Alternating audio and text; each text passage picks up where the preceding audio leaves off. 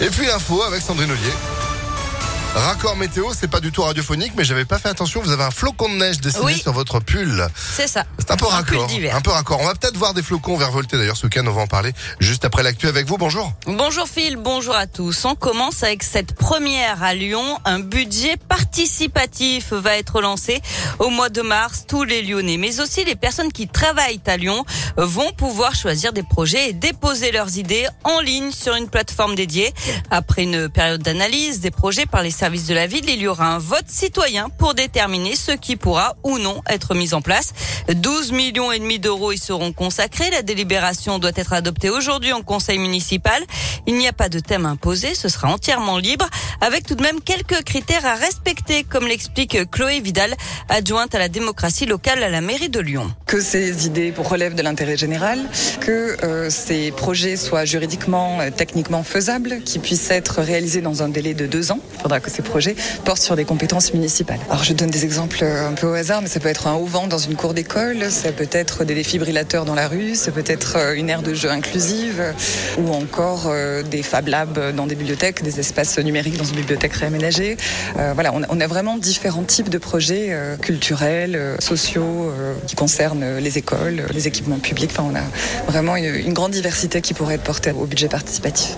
Le dépôt des idées aura lieu de mars à juin prochain. Au moins trois ateliers d'accompagnement seront proposés pour aiguiller les participants qui le souhaitent. D'autres villes ont expérimenté le budget participatif ces dernières années, comme Paris, Rennes, Clermont-Ferrand ou encore Grenoble. Dans l'actualité, le bassin lyonnais, le Nord-Isère et la vallée du Rhône sont désormais en vigilance rouge pour la pollution aux particules fines. Conséquence, depuis 5 heures ce matin, seuls les véhicules avec une, vignette critère 0, 1 ou 2 peuvent circuler à Lyon, Caluire et Villeurbanne. Les contrôles vont être renforcés. Une nouvelle grève aujourd'hui, mobilisation interprofessionnelle pour dénoncer le coût de la vie avec euh, l'augmentation des prix de l'énergie. Les syndicats d'éducation réclament des effectifs supplémentaires pour faire face aux absences liées au contexte sanitaire. D'après le SNUIPP, la liste complémentaire a été épuisée dans l'Académie de Lyon. Par ailleurs, le syndicat a recensé 1631 journées où les profs absents n'ont pas été remplacés entre novembre et décembre dernier. Du jamais vu d'après l'organisation qui demande aussi des hausses de salaire, la distribution de masques FFP2 pour tous et la création de postes pour garantir un enseignement de qualité. Une manifestation est prévue tout à l'heure à 11h et- à 11h30 pardon, euh, à l'ancienne gare des Brotteaux et à 17h place du Promenoir à Villefranche. Des faussaires interpellés à Lyon et Paris, 13 personnes soupçonnées d'avoir établi des milliers de faux passes sanitaires en utilisant le nom de médecins et d'infirmiers. 60 000 documents falsifiés auraient été fabriqués. Huit personnes ont été interpellées dans la région lyonnaise. On passe au sport avec du basket et on joue ce soir en Euroleague. Lasvel, battu par le Bayern mardi soir, tentera de rebondir. Mission délicate face à Barcelone, deuxième d'Euroleague. C'est à 21h ce soir.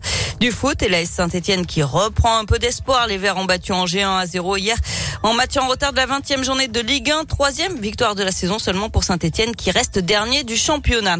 Et puis du handball avec la qualification des Bleus pour les demi-finales de l'Euro. Ils ont battu le Danemark 30 à 29 hier soir pour le dernier match du tour principal. Ils affronteront la Suède demain à 20h30.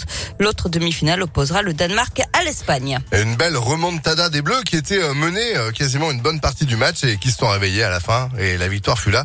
C'est le principal. Merci Sandrine pour l'actu qui continue sur ImpactFM.fr. Vous êtes de retour à 9h À tout à l'heure. Allez, 8h35. Météolion.net